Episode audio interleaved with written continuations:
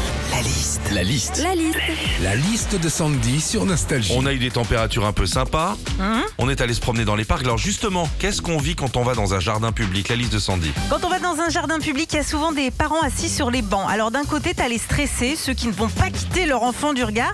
Et puis t'as les autres, hein, ceux qui sont plus détentes, les yeux rivés sur leur portable. Et qui, une fois qu'ils ont fini de regarder leurs messages Facebook et Instagram, font « Mais il est où Timothée oh là là. Quand tu vas dans un jardin public, il y a un truc aussi très important à savoir, c'est qu'il ne faut pas avoir euh, la phobie des volatiles. hein. Il suffit que tu sois en, de- en train de donner euh, le goûter à tes enfants et que tu fasses tomber euh, un bout de pépito par terre. Bah, tu vois le film Les oiseaux d'Hitchcock bah, C'est la même. hein. Dans un jardin public, ce qui sera cool quand on pourra le faire, c'est un petit pique-nique ou un petit apéro entre amis.